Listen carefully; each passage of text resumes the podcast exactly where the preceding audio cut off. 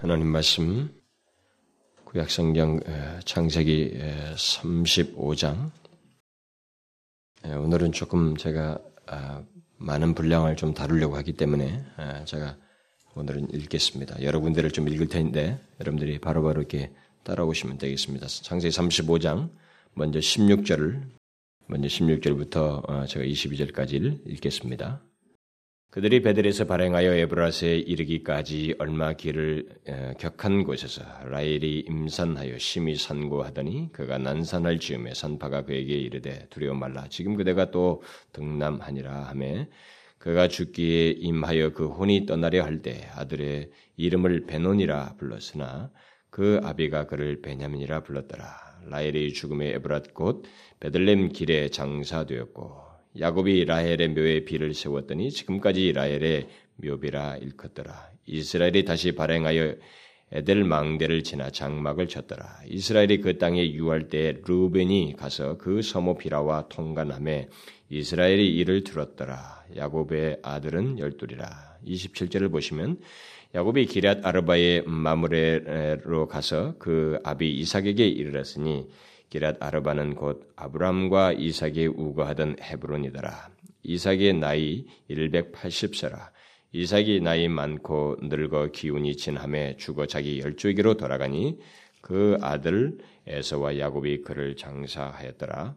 여러분 37장으로 넘어가시면 37장 그 31절을 어, 보겠습니다. 31절부터 그들이 요셉의 옷을 취하고 수염소를 죽여 그 옷에 피에 적시고 그 채색 옷을 보내어 그 아베에게로 가져다가 이르기를 우리가 이것을 얻었으니 아버지의 아들의 옷인가 아닌가 보소서 하매 아비가 그것을 알아보고 가로되 내 아들의 옷이라. 악한 짐승이 그를 먹었도다. 요셉이 정령 찢겼도다 하고 자기 옷을 찢고 굵은 배로 허를 묶고 오래도록 그 아들을 위하여 애통하니 그 모든 자녀가 위로하되 그가 그 위로를 받지 아니하여 가로되 내가 슬퍼하며 음부에 내려 아들에게로 가리라 하고 그 아비가 그를 위하여 울었더라. 미디안 사람이 애굽에서 바로의 신하 시위 대장 보디발에게 요셉을 팔았더라. 여러분 42장으로 넘어가시면 42장 36절을 보십시다. 42장 36절 그 아비 야곱이 그들에게 이르되 너희가 나로 나의 자식들을 잃게 하도다. 요셉도 없어졌고 시몬도 없어졌거늘 베냐민을 또 빼앗아 가고자 하니 이는 다 나를 해롭게 함이로다. 루벤이 아비에게 고아에 가로되 내가 그를 아비 아버지께로 데리고 오지 아니하거든 나의 두 아들을 죽이소서 그를 내 손에 맡기소서 내가 그를 아버지께로 데리고 돌아오리이다. 야곱이 가로되 내 아들은 너희와 함께 내려가지 못하리니 그의 형은 죽고 그만 남았습니다. 만일 너희 행하는 길에서 재난이 그 몸에 미치면 너희가 나의 흰머리로 슬피 음부로 내려가게 함이 되리라. 자, 여러분 43장 한번 더 보십시오. 43장 그 13절을 보시면 내 아우도 데리고 떠나 다시 그 사람에게로 가라. 전능하신 하나님께서 그 사람 앞에서 너희에게 은혜를 베푸사 그 사람으로 너희 다른 형제와 베냐민을 돌려보내게 하시기를 원하노라. 내가 자식을 잃게 되면 이르리로다. 어, 제가 이렇게 많은 분량을 오늘 읽은 것은 어, 그동안에 계속 그 앞부분에서 이제 많이 지체를 했습니다만 이 중간은 어, 지난 시간에 말씀드렸던 것처럼 야곱의 어떤 시련기를 말하고 이때 기간 동안은 하나님께서 두드러지게 나타나지 않는 시간입니다. 그리고 그 기간이기 때문에 이 부분은 제가 빨리 지나가고 그래서 앞으로 한 서너 번 더 하면은 그 야곱의 마지막 그 노년기에 그 노년기의 삶이 어떠해야 되는지 보여주는 그런 장면들 예, 그것을 우리가 뒤에서 이제 살펴보도록 하겠습니다. 그래서 오늘은 어, 비록 많은 분량이지만 이것을 간단하게 아, 살펴보려고 합니다. 먼저 지난 시간의 말씀을 잠깐만 언급을 하면 우리는 지난 시간에 그 베델로 돌아온 야곱에게 하나님께서 나타나셔서 언약을 갱신하신 후에 떠나 올라가심으로써 앞으로의 야곱의 삶 속에서 믿음의 연단이 있을 것이라는 것을 암시해 주셨습니다. 야곱은 자신이 많은 시행착오에도 불구하고 자신에게 나타나셔서 다시 붙드시며 견고케 하시는 하나님을 기억하여 헌신, 자신을 드리겠다고 하는 이 헌신을 다짐하는 일을 하였다고 했습니다. 물론 그 헌신은 다른 것이 아니라 전적으로 하나님을 의지하겠다는 것입니다. 하나님께 내 자신을, 자신을 들여서 주를 의지함으로 삶을 살겠습니다. 라고 하는 그것이 그가 말하는 헌신이었습니다. 그러니까 생명을 드리는 마음으로 하나님을 의지하겠다는 것이 헌신의 기본적인 의미라는 것입니다. 만일 이런 태도가 없이 헌신을 말한다는 것은 거짓말이 된다는 것입니다. 일시적으로 무엇인가를 드린다는 것, 일시적인 어떤 결심을 한다는 것은 그것은 진정한 헌신이 될 수가 없다는 것입니다. 전적으로 나의 생명을 드리듯이 하나님을 의지하여서 살겠습니다. 지금은 내 방식대로, 내 고집대로 살지 않냐, 내 생각대로 살지 않냐고 전적으로 하나님을 의지하여서 살겠습니다라고 하는 그런 전적인 내 드림 속에서 어떤 구체적인 더 드리고 더 자신을 몸을 들여서 어떤 일을 행하는 것, 그런 것일 때 그것이 진정한 헌신이 된다는 것입니다. 자, 그러면 이제 바로 그런 하나님의 연단, 연단의 그 암시와 함께 야곱의 헌신 다짐이 아, 이제 이 사건 이후로 어떻게 삶 속에서 이 사람의 삶 속에서 나타나게 되는지를 이제 오늘부터 오늘 본문에서 이 읽은 본문을 통해서 살펴보도록 하겠습니다. 저는 오늘 야곱이 그 베델로 돌아와서 하나님을 만난 이후로 거의 근 20년 동안 20년간의 삶이 어떠했는지를 어, 요약한 그 내용을 다루려고 합니다. 지금 제가 이렇게 듬성듬성 읽은 이 내용들은 20년 정도의 그의 삶을 이렇게 다룬 내용들입니다. 2년도 아니고 20년 동안 많은 우여곡절 속에서 그의 믿음이 어떻게 드러났는지, 정말로 그의 믿음이 그 가운데서도 이렇게 하나님을 의지하면서 살았는지, 이런 부분을 어, 살펴보자는 것입니다. 사실 여기 20년 동안의 이런 삶을 살펴본다고 하는 것은 간단한 일이 아닙니다. 인간이라고 하는 것은 하루 사이에도 마음이 두 번씩 바뀌고 태도가 바뀌고 1년도 예측 못하는 게 인간입니다. 1년 전에 믿음이 좋은 것 같았지만 1년이 지나서 6개월도 안 돼서 작심삼일처럼 무너져버리는 그런 모습을 우리 주변에서 흔하게 봅니다. 처음에는 그럴듯해 보이고 뭔가 해보겠다고 하나님 앞에 덤비는 것 같지만 며칠도 가지 몇 개월도 가지 못해서 무너지는 것 그런 장면을 여러 사람들 중에서 물론 전체가 그렇지 않습니다. 드문드문 있는 일이겠지만 우리는 그런 모습을 보게 되는 것입니다. 그런데 이런 20년이란 삶의 속에서 이 사람의 진실을 어떻게 살았는가 하는 이 문제를 살핀다는 것은 간단하지 않지만 일단 우리가 읽은 것을 통해서 성경이 기록해 주고 있는 그의 삶 속에서 두드러졌던 것을 기록한 이 내용들을 통해서 우리는 아, 거기에 대한 어느 정도의 답을 얻을 수가 있다는 것입니다. 야곱은 진실로 베델에서 하나님을 만난 이후 약 20년 동안을 연단을 받으면서 삽니다. 물론 그에게 있었던 수많은 어려움과 슬픔 속에서 있게 된 연단은 모두 그의 믿음의 성장을 위한 것입니다. 이 사람의 영혼을 위한 것이었습니다. 하나님의 백성들의 삶이라는 것은 전적으로 백성들의 삶 속에 있는 일들은 다 그의 영혼의 유익을 위한 것이고 믿음의 연단을 위해서 있는 것입니다. 그러니까 그렇다고 우리가 말할 수밖에 없습니다. 그런데 그런 연단 속에서 하나님은 야곱 개인의 믿음의 성장을 도모하시기도 하시지만 또 그를 통해서 자신의 선하신 뜻을 이루어 나가시는 것을 보게 됩니다. 어쨌든 오늘은 그 시련 속에서 믿음의 연단을 받는 이 야곱의 개인의 삶에 초점을 맞춰서 어, 말씀을 드리려고 합니다. 야곱은 베델에서 하나님을 만난 이후에 근 20년 이상의 세월을 우리가 이미 읽은 대로 그야말로 슬픔과 아픔이 뒤섞인 세월을 살았습니다. 기쁜 날보다 슬픈 날이 많았어요. 그것을 우리가 보게 됩니다. 그런데 가만히 보시면 그가 그의 인생 그 후반부에 겪게 된 이 많은 슬픔과 아픔이 주로 사람과의 관계 속에서 있게 된다는 것을 우리가 보게 됩니다. 그것도 그의 특별한 관계, 그와의 특별한 관계를 가지고 있는 사람들 사이에서 그에게 시련이 있고 믿음의 연단이 있게 된다는 것을 우리가 오늘 본문에서 보게 됩니다. 다시 말하면 믿음이 어느 정도 성장한 이 야곱에게 인생 후반부에 있게 된 이 연단은 주로 그가 맺고 있는 특별한 관계 속에서 있게 되었다는 것입니다. 이것은 아주 흥미로운 사실입니다. 한 인간의 믿음이 성장하는 데 있어서 최고의 교육장이 무엇인지를 우리에게 시사해 주고 있는 것입니다. 인간이 어떤 믿음이 성장하여서 그 믿음이 이제 최고로 더, 더 성장하고 그리고 인간에게 있어서 가장 최고의 또 최종적인 교육 장소가 될 수 있는 가장 적절한 그 교육장은 다른 게 아니고 매일 만나고 항상 함께 살는 그러면서 항상 부딪히는 바로 그런 그래서 사랑하는 사랑으로 뒤얽혀 있는 그 관계 속에서 있게 된다는 사실을 우리가 여기서 보게 됩니다. 야곱의 전 삶을 놓고 볼 때 육체적으로는 이 기간은 편한 시간입니다. 그의 전체 삶을 보면 상당히 편한 시간이에요. 그러나 정신적으로 또 영적으로 가장 힘든 시기가 바로 그런데 반대로 이 시기 20년 시기입니다.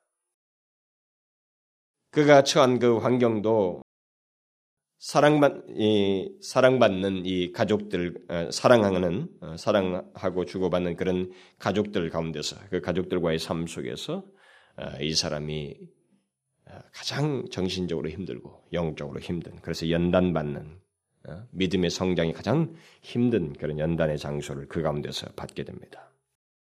결국 하나님이 우리를 교육하는 보편적인 장소의 어떤 최고의 그런 환경은 놀랍게도 어떤 특별한 예, 장소라든가 그런 환경이 아니라 우리가 사랑하며 항상 부딪히고 살아가는 그 관계 속에서 있게 된다는 사실을 여기서 우리가 보게 됩니다.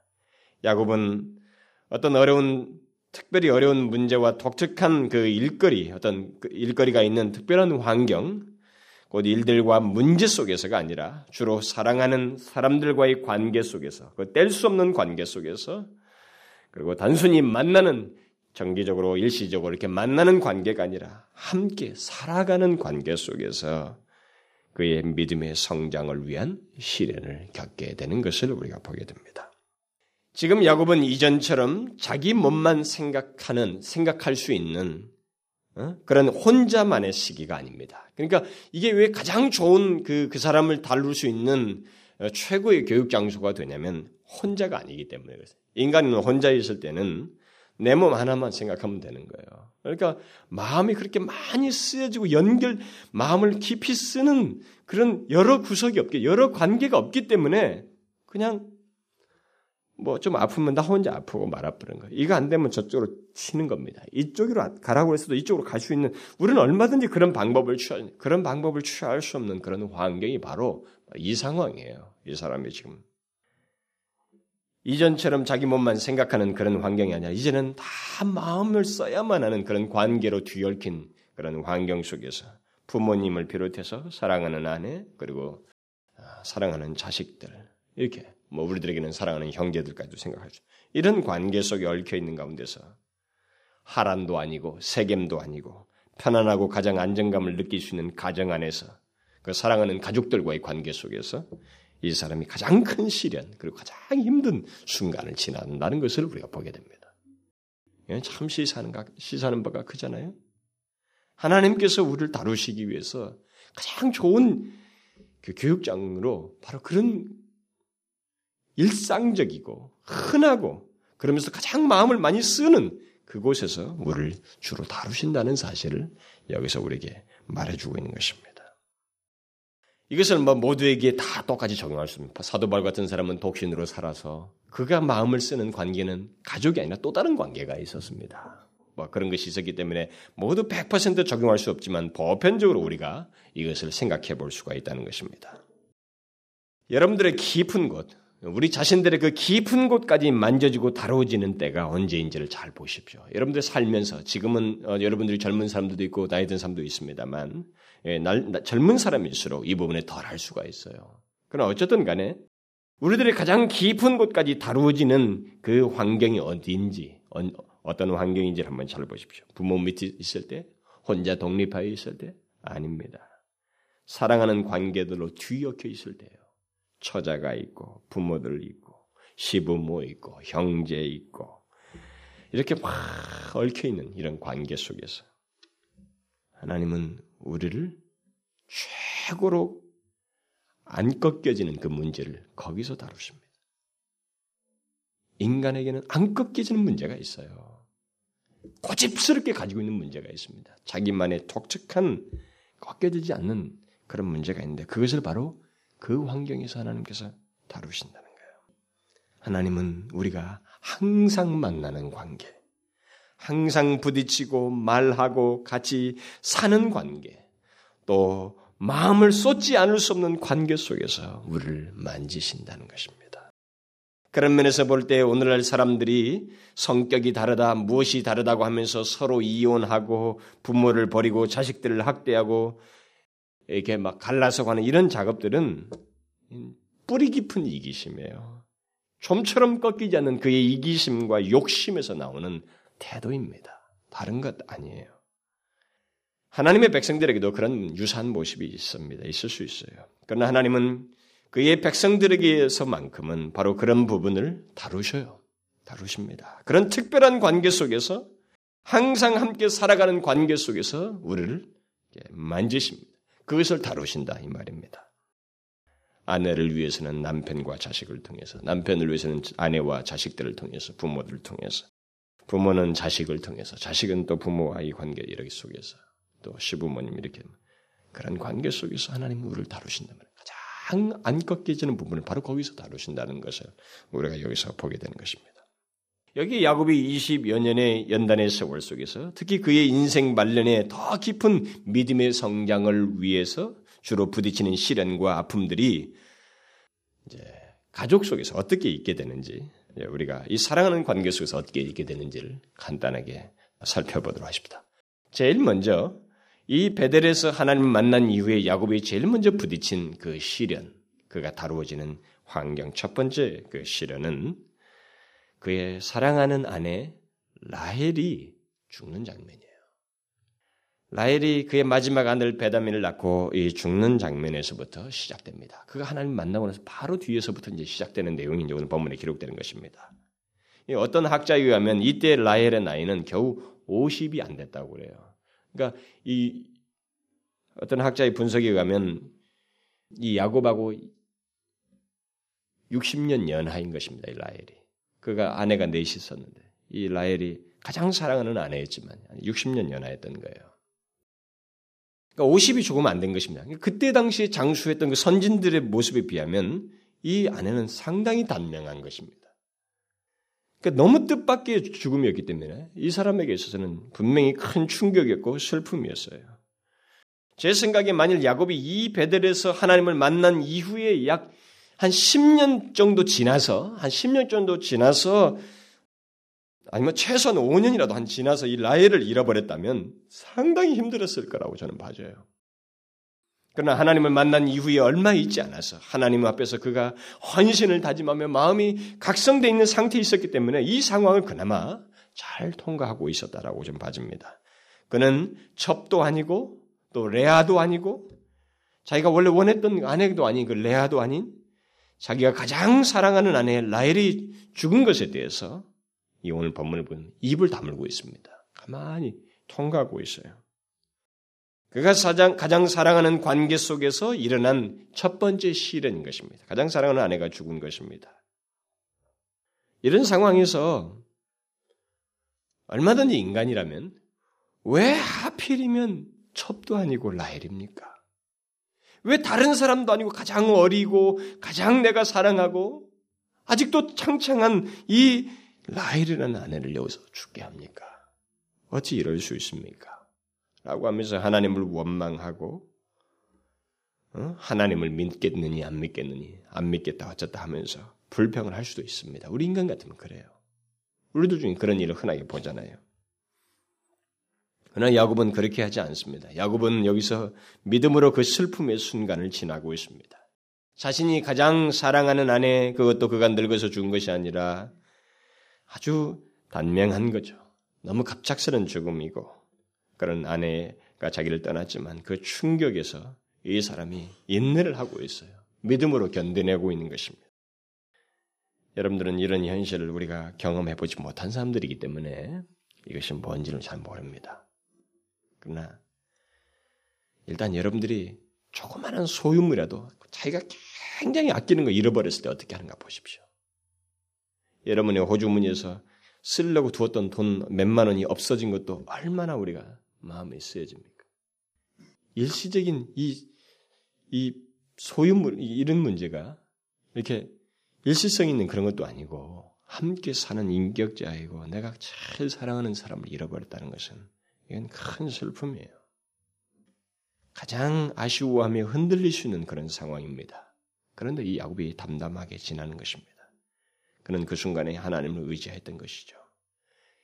의지함으로써 자기 감정을 이렇게 다스린 것입니다.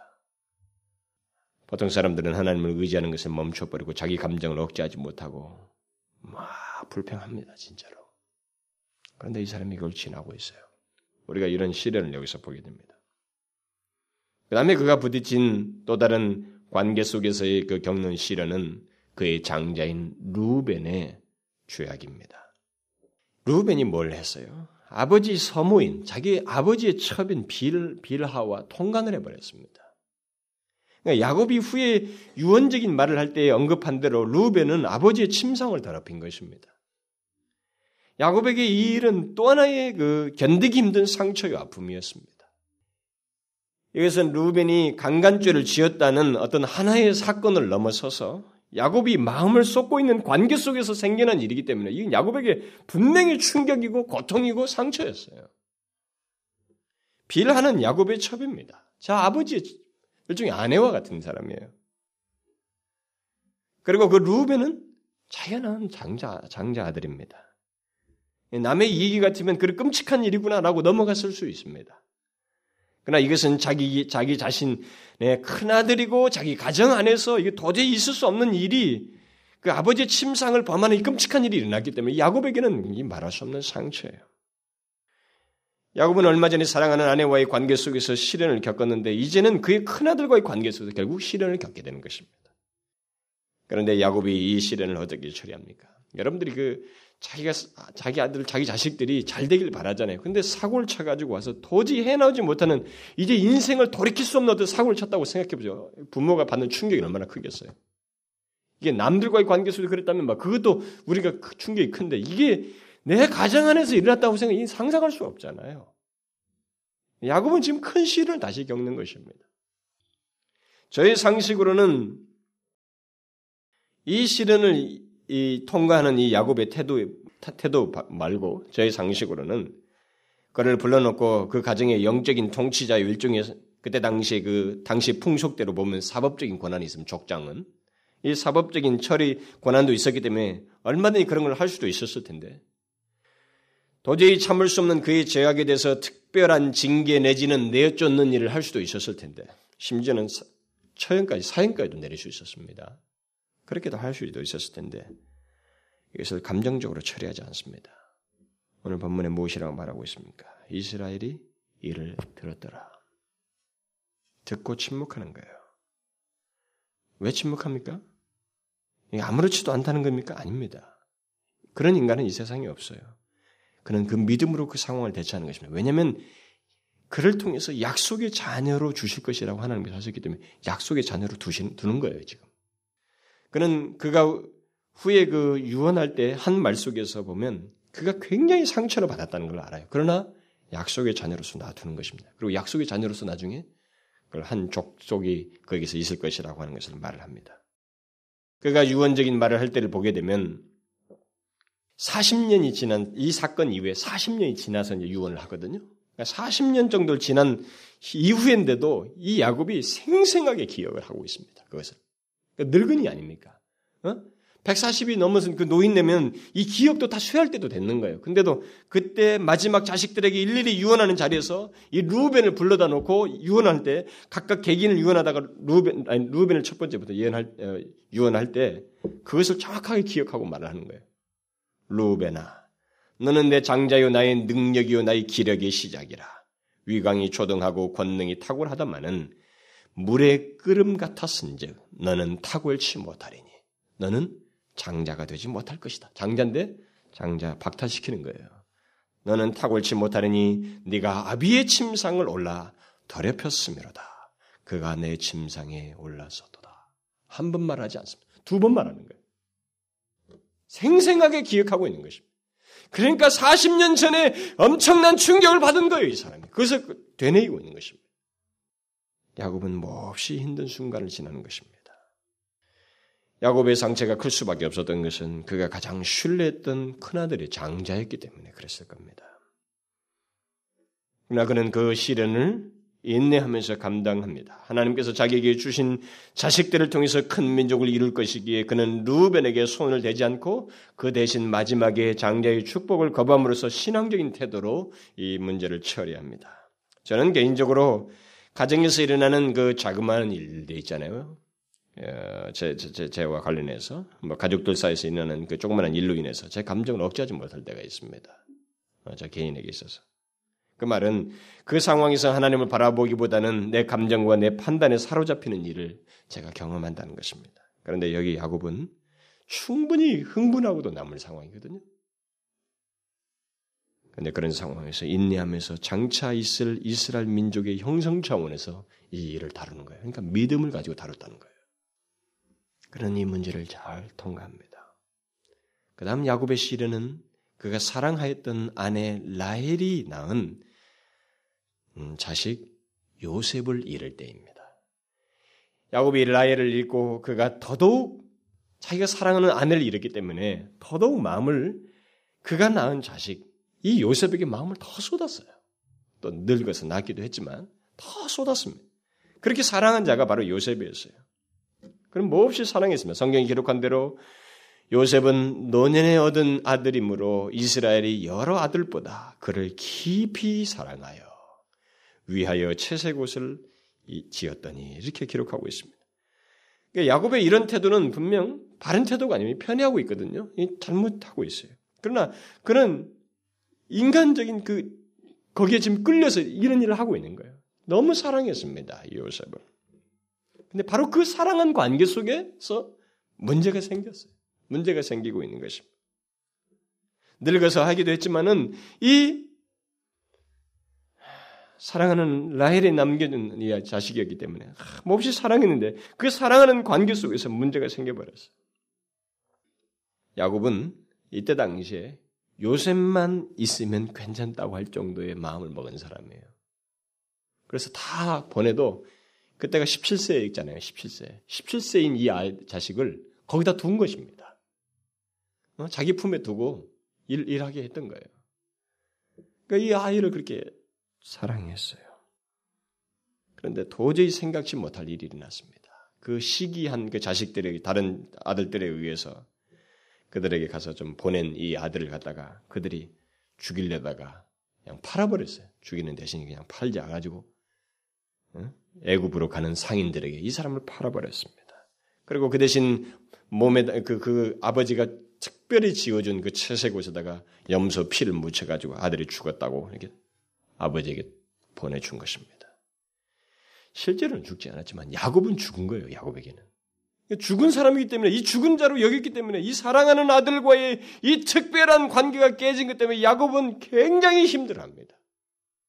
이 순간이 야곱의 인생에서 가장 힘든 순간이었어요. 그는 그의 어머니 유모 데보라가 죽었을 때 통곡하였다고 그랬습니다. 그런데 이때만큼은 아니었어요. 그리고 그의 아내 라헬이 죽었을 때도 이때처럼 슬퍼하지 않았습니다. 또 그의 아버지 이삭이 죽었을 때도 이렇게 슬퍼하지 않았습니다. 야곱은 요셉이 죽었다는 것을 알고 그의 인생의 최고로 슬퍼하는 장면을 보입니다. 그런 것을 보면 요셉의 죽음이 야곱에게 견디기 힘든 시련이었다는 것을 우리에게 시사해 줍니다. 37장 후반부를 보게 되면 야곱은 요셉이 죽은 줄로 알고 자기 옷을 찢고 굵은 배로 허를 묶고 오래도록 그 아들을 위해서 애통하였다고 예, 기록하고 있습니다. 이건 굉장히 드문 일입니다. 자식을 죽었는데 막 굵은 자기 옷을 찢고 굵은 배로 화를 동이고 오래도록 그 아이들을 위해서 통곡하는 것이거든요. 라헬이 죽었을 때도 이렇게 안 했어요. 그의 모든 자녀들이 위로 하는 것입니다. 아버지요, 그러지 말라고 위로를 받지 않았습니다. 뭐라고 말했어요? 내가 슬퍼하며 음부에 내려 아들에게 가리라. 그러면서 막 울었어요. 뭡니까? 우리는 야곱이 여기 지금 과도한 슬픔에 사로잡혀서 마치 신앙도 무너지고 이성도 잃은 듯한 모습을 보게 됩니다.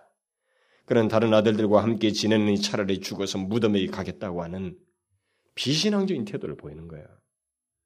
이것을 보면 야곱이 슬픔의 맹목성이 사로잡혔다는 것을 보게 됩니다. 그는 인내의 한계를 드러내고 있는 것입니다.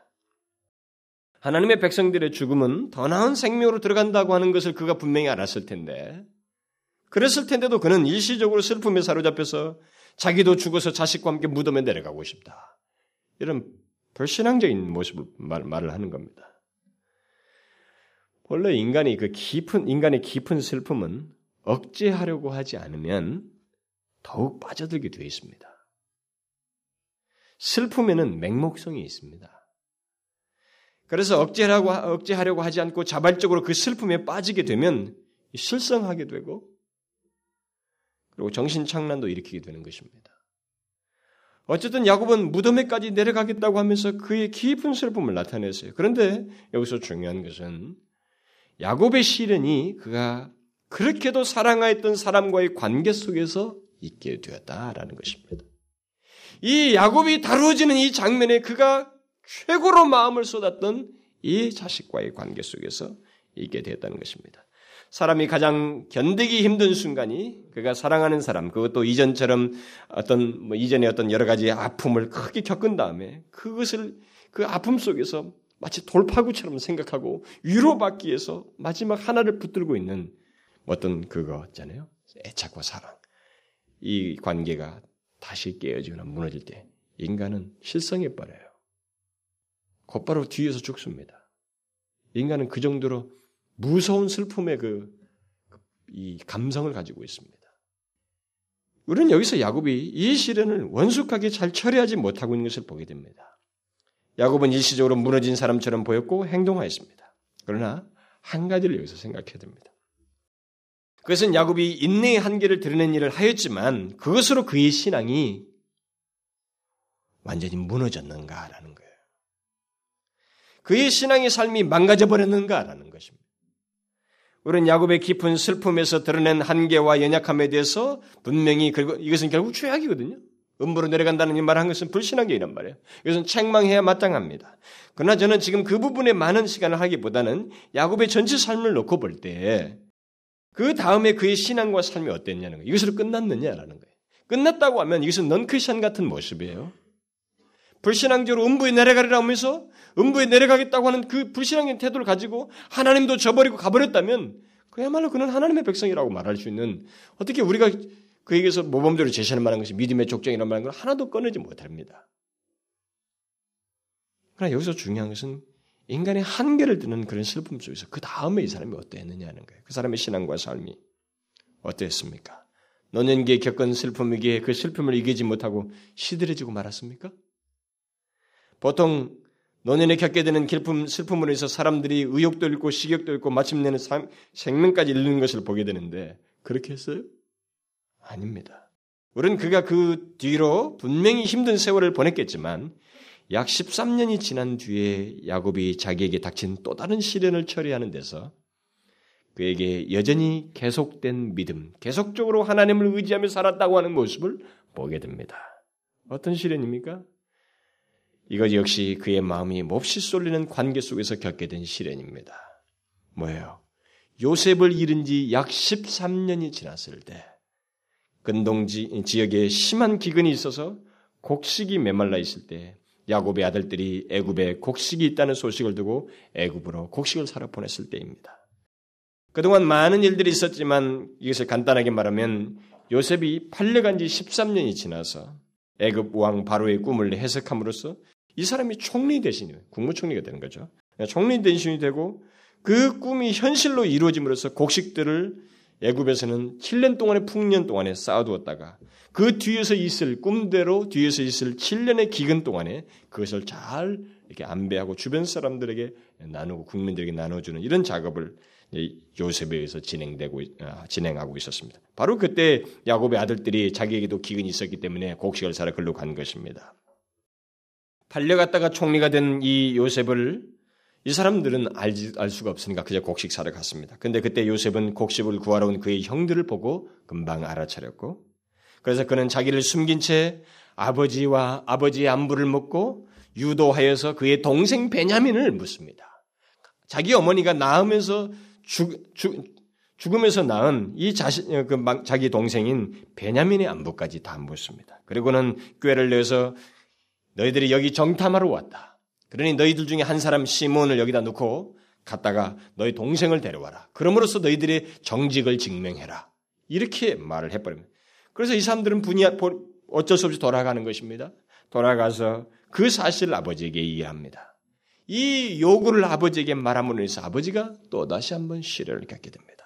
영문도 알지 못하는 야곱은 자기가 가장 사랑하는 아내의 죽음, 그리고 그를 통해서 얻은 가장 사랑하는 자식인 요셉의 죽음, 그 다음에 이제 그 라헬이 낳은 죽, 죽음에서 낳은 이 자식, 마지막 남은 이 베냐민을 이제 데려와야 되니까 이럴 수도 있다라고 하는 이 두려운 경각심이 딱 생겨버리는 것입니다. 그래서 막 힘들어하는 것입니다. 역시 이 사람이 뭐예요? 아내도 죽고 요셉도 죽었으니까 마음이 또 어디로 갔을까요? 베냐민에게 갔습니다. 가장 사랑하는 관계가 베냐민과 맺어지고 있었던 것입니다. 이 관계를 통해서 또다시 이 사람이 시련을 갖게 되는 거예요. 믿음을 증명해야만 하는 그런 어, 시험을 겪게 되는 것입니다. 야곱은 다른 것은 몰라도 베냐민만은 안 된다고 하는 생각을 이쯤에 분명히 가지고 있었습니다.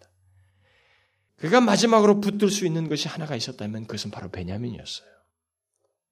이때 야곱이 다른 것은 다 포기해도 포기할 수 없는 한 가지가 있는데 나는 그게 베냐민이다 라고 할 정도의 상태에 섰습니다. 베냐민을 자기 품에서 떠나게 한다는 것은 있을 수 없는 것이다라고 생각하고 있었습니다. 그래서 그는 베냐민이 있다고 어? 자기 아들들이 그 총리한테 말했다는 것을 굉장히 불만스럽게 생각하면서 그들을 책망하고 이전에 이 요셉이 죽었을 때 그 슬픔을 떠올리면서 강한 반발을 나타냅니다. 그러면서 이렇게 말하잖아요. 너희가 나로 나의 자식들을 잃게 하도다. 요셉도 없어졌고 시몬도 없어졌거늘 베냐민을 또 빼앗아 가고자 하니 이는 다 나를 해롭게 함이로다. 그러면서 또 이렇게 말합니다. 내 아들은 곧 베냐민은 너희와 함께 내려가지 못하리니 그의 형은 죽고 그만 남았습니다. 만일 너희 행하는 길에서 재난이 그 몸에 미치면 너희가 나의 흰머리로 슬피 음부로 내려가게 함이 되리라. 야곱은 내 아들이라고 말합니다. 이 베냐민을. 그러면서 이 베냐민과 결별하는 차라리 목숨을 잃는, 잃겠다고 하는, 잃는 것이 낫겠다고 하는 그런 강한 집착을 드러냅니다. 야곱은 육신의 연약성과 싸우는 데 있어서 인내의 한계를 다시 넘는 장면을 여기서 드러내게 되는 것입니다. 그가 자기의 생명과 바꾸어서라도 마지막까지 붙들고 싶었던 것이 바로 베냐민이었습니다. 이 사랑하는 관계였습니다. 이 관계만큼은 내가 죽어도 못 끊겠다라고 하는 것이 이 야곱의 생각이었습니다. 그런데 놀랍게도 그 시련은 바로 거기에 왔어요. 이것은 특별한 시련입니다. 요셉은 결과를 통보받은 것입니다. 자기가 손을 못 쓰는 상황이었어요. 그냥 결과를 듣고 죽었다는 소식 듣고 슬퍼했습니다. 그러면서 거기서 참, 참고 인내하고 감당하는 시간들이었습니다. 그러나 이제는 자기의 노력 여하에 따라서 잃지 않을 수도 있는 상황이기 때문에 더 강한 집착을 나타내는 거예요. 이걸 잘 여러분 비교하셔야 됩니다. 강한 집착을 나타내는 안 된다는 것입니다. 살아있는 자식, 자기가 가장 지금까지 붙들어야만 하는 이 자식을 내놓는다는 것은 자기 의지로서 하라는 것은 죽는 일이나 다름없다는. 내 생명을 죽더라도 나는 못한다. 이게 야곱의 태도였던 것입니다. 자, 이 시련에 이 시련 앞에서 야곱이 어떻게 했습니까? 이 마지막 집착, 그것을 하나님을 믿고 내려놓을 수 있을 것인가? 그랬을 수 있을까요? 조금 전에 읽은 말씀을 놓고 보면 결코 내려지, 내놓지 못하겠다는 것이 야곱의 의지입니다. 인간이라면 당연히 그럴 거예요. 그런 말을 들은 즉시 어? 아들을 데려랍니다. 이 말을 듣지 그래 데려가라. 이렇게 말할 부모는 아무도 없습니다. 그런 인간은 이 세상에 존재하지 않습니다. 아무도 없죠. 그러나 여러분 우리의 믿음의 연단 속에는 바로 그 문제가 끼어 있습니다. 이런 문제가 있을 수 있어요. 꼭 자식이 아니라 할지라도 자신이 사랑하는 어떤 사람이든 어떤 관계이든 내가 가장 사랑하고 모든 것을 포기해서라도 이것만큼은 안 된다고 하는 그 문제와 관련해서 시련이 올 수 있어요. 누군가의 누구와의 관계가 아니라면 뭐 자신이 집착하는 어떤 일이나 사업이 될 수도 있겠습니다만 문제는 우리가 믿음을 가지고 그 마지막 집착과 애정을 하나님 앞에 내려놓을 수 있는가라는 거예요. 다시 말하면 나의 마지막 집착보다 더 강한 집착과 믿음을 하나님께 둘 수 있는가라는 이 문제입니다. 야곱은 바로 이 시련에 겪은 것입니다. 이제 이 사람은 이것을 증명해야만 하는 아주 중요한 시점에 선 것입니다. 이 사람이 진정 하나님의 백성인가 아닌가라는 것을 밝히만 하는 바로 그런 위기에 선 것입니다. 그런데 여러분, 우리들의 믿음의 성장 과정에서 이런 일이 피할 수 없이 있게 되거든요. 그런데 이런 내용에 대해서 하나님의 참된 백성은 우여곡절을 겪겠지만 이 상황을 다르게 처리합니다. 이런 일이 하나님의 백성들에게 있다. 어? 하나님의 나의 마지막 집착보다도 더 강한 집착과 믿음을 하나님께 두어야 된다는 이 문제가 하나님 백성들에게 있다는 이 문제에 대해서 넌 크리스천은 이해하지 못합니다. 절대 이해 못해요. 그리스도인이 아닌 사람은 도저히 이 문제를 이해하지 못합니다. 이런 하나님의 비밀스러운 역사는 오직 하나님의 백성들에게만 있는 일이기 때문에 그들만이 이해할 수 있고 그것에 바르게 반응할 수가 있습니다. 여러분은 어떻습니까? 여러분에게도 다른 것은 다 포기해서라도 포기하지 못하겠다고 하는 그런 관계나 일 같은 것이 있습니까? 여러분들이 붙드는 무엇이 있냐 말이에요. 그런 거 있어요? 하나님보다도 더 사랑하고 더 집착하는 무엇이 있습니까? 그것은 스스로 시험에 빠지는 것이 됩니다.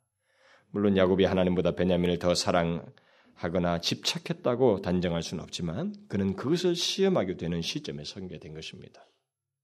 진실로 그가 다른 무엇보다도 하나님을 더 사랑하고 하나님을 믿고 의지하는지를 시험해 볼 수 있는 최고의 시험대 앞에 서게 된 것입니다. 그런데 그는 일단 이 문제 앞에서 주춤거렸습니다. 거부하는 듯이 보였어요. 자기 생명과 바꾸는 일이 있을지언정 안 된다고 하였습니다. 그것은 인간의 연약성을 드러내는 것입니다. 그러나 그것이 끝이었어요? 아닙니다. 우리는 야곱이 믿음의 족장으로 성숙해졌, 성숙해졌다고 할 만한 모습을 그가 뒤에서 취한 태도에서 보게 됩니다. 자기 자식을 담보로 하여 목숨을 걸고 베냐민을 데려오겠다고 하는 자식들 그리고 그 유다의 말을 듣고 난 뒤에 야곱은 마치 자기의 목숨을 내어놓는 것 같은 결단을 마침내 하게 됩니다.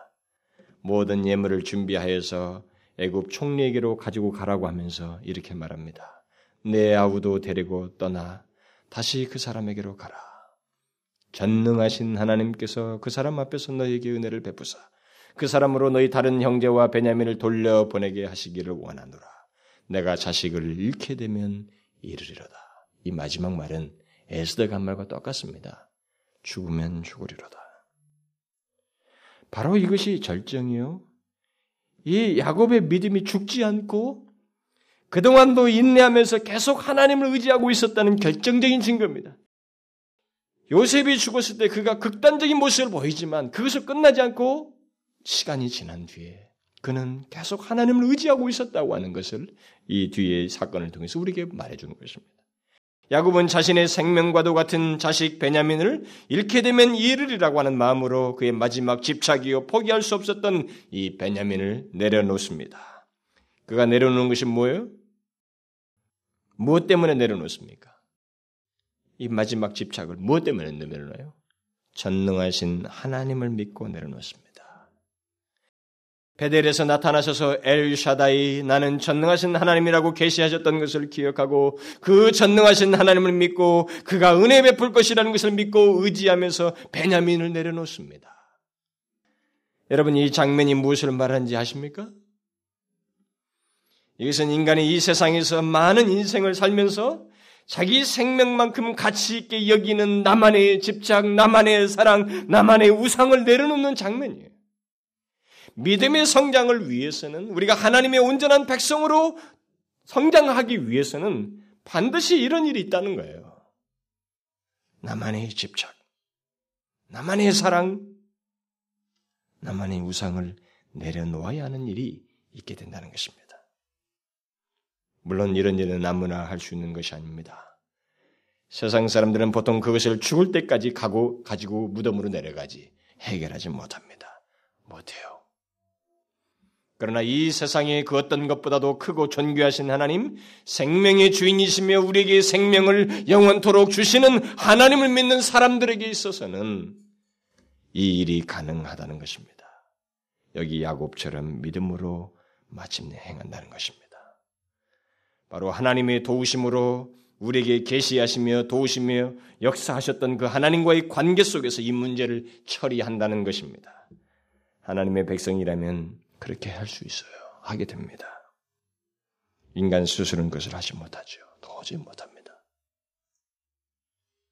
돈도 포기하지 못하는 게 인간인데, 소유물도 포기하지 못하는 게 인간인데, 그렇게 많은 시련 속에서 최고의 집착을 포기한다. 결국 생명을 포기하는 것인데 그거 못 참니다. 야곱은 베델에서 다시 나타나신 전능하신 하나님을 믿고 그때까지 그것을 믿고 의지하면서 그 베냐민을 내려놓았습니다. 그는 이때까지 근 20년 동안 인간의 한계를 드러내면서도 무너지지 않았다는 것입니다. 그는 힘든 시간을 지내면서 마침내는 전능하신 하나님을 믿고 의지하였다는 것입니다. 여러분 이것이 하나님의 백성들의 비밀이라는 것을 아십니까? 하나님의 백성들은 여느 인간들처럼 연약해 보이고 고통하며 갈등하고 심히 슬퍼하고 넘어지는 듯 하지만 그들은 마침내 전능하신 하나님을 바라며 그의 마지막으로 자기에게 집착을 포기해서라도 하나님을 의지하여서 일어선다는 것입니다. 무너지지 않는다는 것입니다. 죽음의 위험, 순교의 위기 앞에서까지 수많은 그리스도인들이 그랬잖아요. 그들은 무너지지 않았습니다. 무엇입니까? 그것은 그동안 사귀어온 하나님, 그동안 자신과 맺으신 관계 속에서 알고 경험한 그 하나님을 그들은 모두 끝까지 의지하였기 때문에 그렇습니다. 여러분 우리가 여기 야곱의 야곱이 그의 마지막 집착인 베냐민을 내려놓는 장면에서 무엇을 생각하게 됩니까? 야곱의 이름. 이것이 바로 이스라엘이라고 하는 이름에 걸맞는 행동이요 이스라엘다운 모습이라는 것을 우리가 보게 되는 것입니다. 무엇입니까? 이스라엘이라는 이름이 하나님과 사람과 겨루어 이긴 자인 것입니다. 이 베냐민과의 관계를 극복하는 이것을 극복하는 문제는 정말로 힘든 문제인데 겨루어 이긴 것입니다. 하나님을 의지함으로 이긴 자예요. 그야말로 이스라엘다운 모습을 보인 것입니다. 하나님의 백성다운 모습을 보였다는 것입니다. 여러분 우리는 신이 아닙니다. 우리는 모두 슬픈 일을 당하면 슬퍼하고 고통할 일이 있으면 고통을 받으며 힘들어하는 그런 존재들입니다. 자기가 가장 사랑하고 집착하는 사람이나 일에 손상을 입을 것 같으면 움츠려들고 일시적으로 푸념을 떨고 불평을 하기도 하고 당황하기도 합니다. 그러나 우리 하나님의 백성들은 신은 아니지만 신의 성품에 참여한 자예요. 다른 모습이 있습니다. 바로 신이신 하나님과 함께하는 자요. 연합한 자로서 그런 모든 한계스러운 상황과 상태에서 끝나지 않고 믿음으로 승리하는 그런 자들이란 말이에요. 그게 그리스도인이에요. 그게 하나님의 백성입니다. 하나님은 우리가 믿음의 진정한 승리를 얻도록 그렇게 우리를 인도하십니다. 하나님은 그렇게 해서 우리 개인의 유익만을 줄 뿐만 아니라 하나님의 뜻을 이루고 우리를 통해 살아계신 하나님 자신을 드러내십니다. 결국 이 요셉이 감으로 인해서 이스라엘 역사를 하나님은 섭리하시잖아요. 하나님은 우리 개인도 만지시면서 그분의 뜻도 놀랍게 신비스럽게 이루십니다.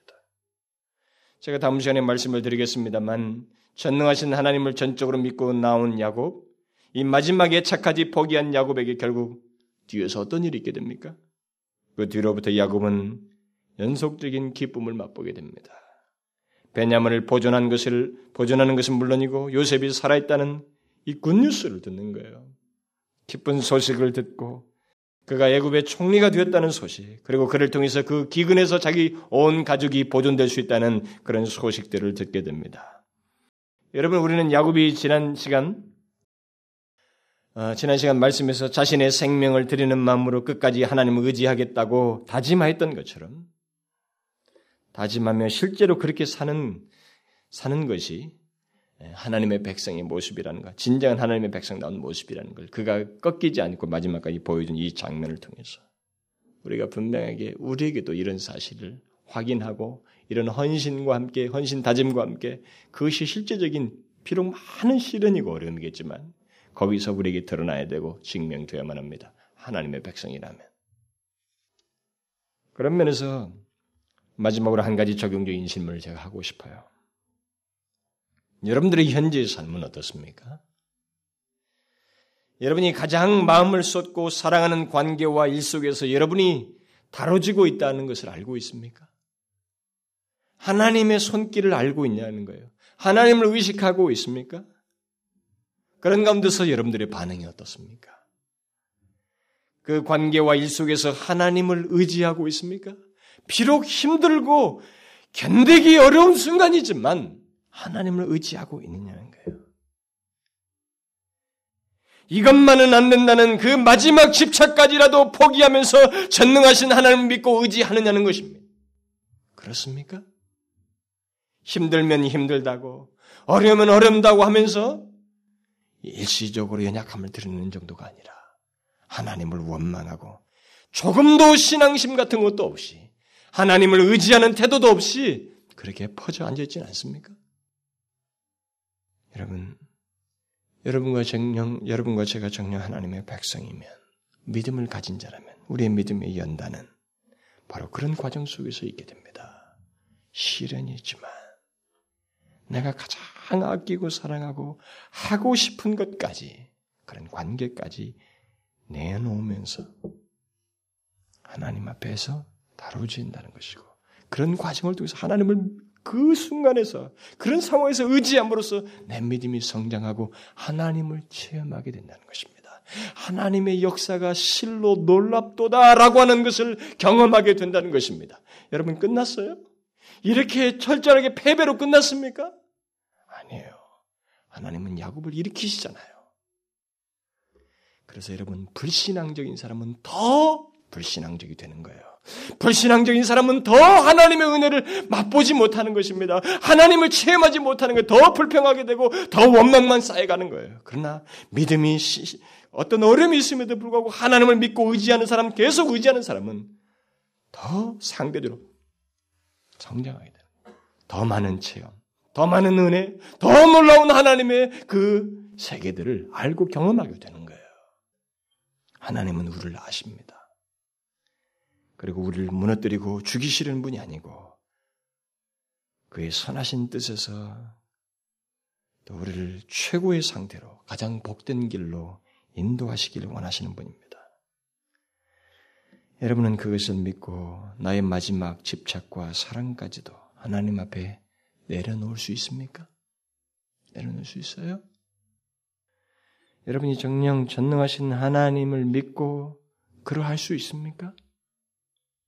진짜 하나님을 믿고 있다고 하는 것을 그런 상황 속에서 나타낼 수 있느냐는 거예요. 오늘 여기에 야곱의 경험은 우리들에게 지금 듣는 귓속으로 듣는 이 내용으로는 우리에게 멀어 보일 수 있어요. 가상현실처럼 여길 수 있습니다.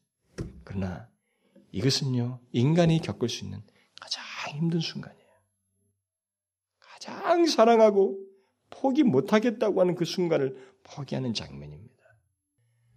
조그마한 것도 주를 위해서 포기하지 못한다면 내 앞에 흔해 빠진 시간과 흔해 빠지기 있다 썼다 없어지는 이런 조그마한 생활 속에서 문제까지도 하나님 앞에서 포기하지 못한다면 주님 앞에 내려놓지 못한다면 이런 큰 시련과 위기 속에서 어떻게 주님을 믿고 의지하며 일어설 수 있겠어요? 그래서 제가 묻는 것입니다.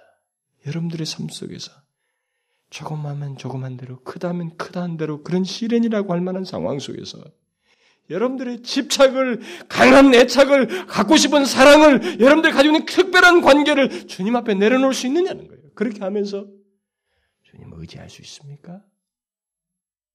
전능하신 하나님을 진실로 믿고 의지할 수 있느냐는 거예요. 그럴 수 있습니까? 그게 그리스도인이에요. 그 사람이 영생을 소유한 사람입니다. 그 사람이 장차 영원한 생명을 맛보고 지금부터 그것을 확신하면서 살아가는 사람이에요. 여러분들이 정령 전능하신 하나님 믿고 그렇게 한다면 여러분은 참된 하나님의 백성이요 믿음이 성장하고 있는 것입니다. 시련을 겪기는 하지만 그는 참으로 복된 길, 영생의 길을 걷고 있는 것입니다. 그러므로 여러분 진실로 전능하신 하나님을 믿으십시오. 우리가 믿는 하나님은 전능한 하나님입니다. 야곱이 마지막에 뭐라고 말합니까? 전능하신 하나님께서 여러분 인간은 마지막 상황에서 의지할 수 있는 분은 하나님밖에 없습니다. 죽음을 지나는 것 같은 그 상황에서 그래도 우리가 있는 분은 하나님밖에 없어요. 전능하신 하나님을 믿으시고 여러분들의 마지막 집착까지도 하나님 앞에 내려놓으십시오. 그런 상황에서도 하나님 의지하십시오. 그것이 우리가 진실로 오히려 잘 되는 길로 가게 되는 선한 결과입니다. 하나님은 그렇게 인도하셔요.